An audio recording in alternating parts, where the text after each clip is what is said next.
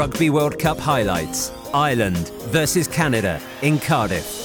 So many intriguing little clashes. Uh, well, there won't be little, they'll be massive in the Canada half. Ireland. Oh, they set to go again. Lovely inside passes. Sexton who's away, and they aren't going to stop him. Sexton, Murray, they're all involved. Here goes Fitzgerald on for Dave Kearney. Kearney runs around one defender, and there's nobody else there at the back. And Dave Kearney picks up yet another try. Ireland lead 29 0, and Ireland have the bonus point in the bag. No, but Ireland's so ah, enthusiastic. Oh, Every play. single one of them wants the ball. Here goes Madigan. Flips it on for Jared Payne, and that's another try. Ireland against Romania at Wembley.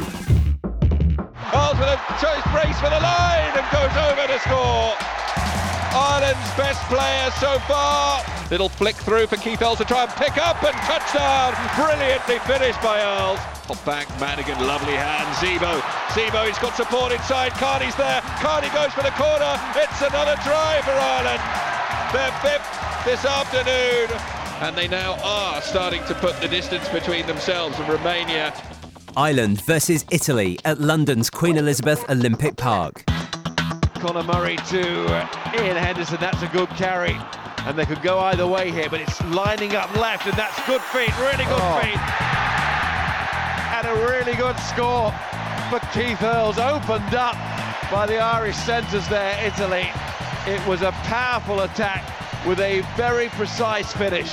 Ireland have responded well to that Allan penalty, which was the first score of the second half, because they've come back with two of their own to lead. 16-9. What about the winning captain, Paul O'Connell? Yeah, we're into the quarterfinals, and um, so that's great for us.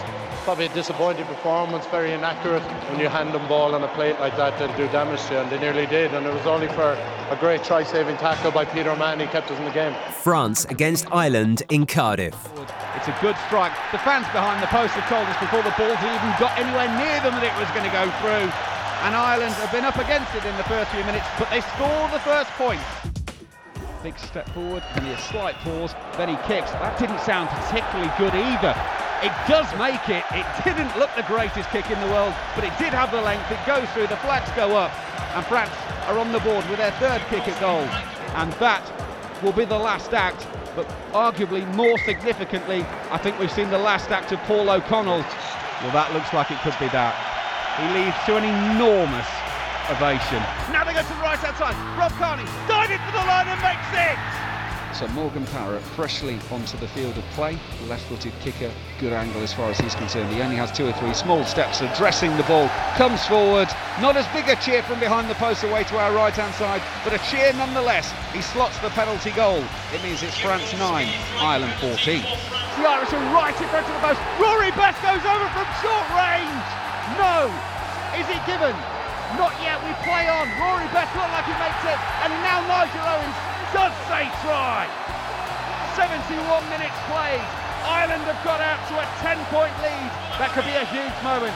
France 9, Ireland 19. Nakaitaci will pick up the loose ball. Nigel Owens signals a scrummage and then gets the official word that the time is up and Ireland are victorious. France 9, Ireland 24, and it is Ireland who are finishing top of Pool D, and therefore they will be the ones who will be facing Argentina next Sunday lunchtime.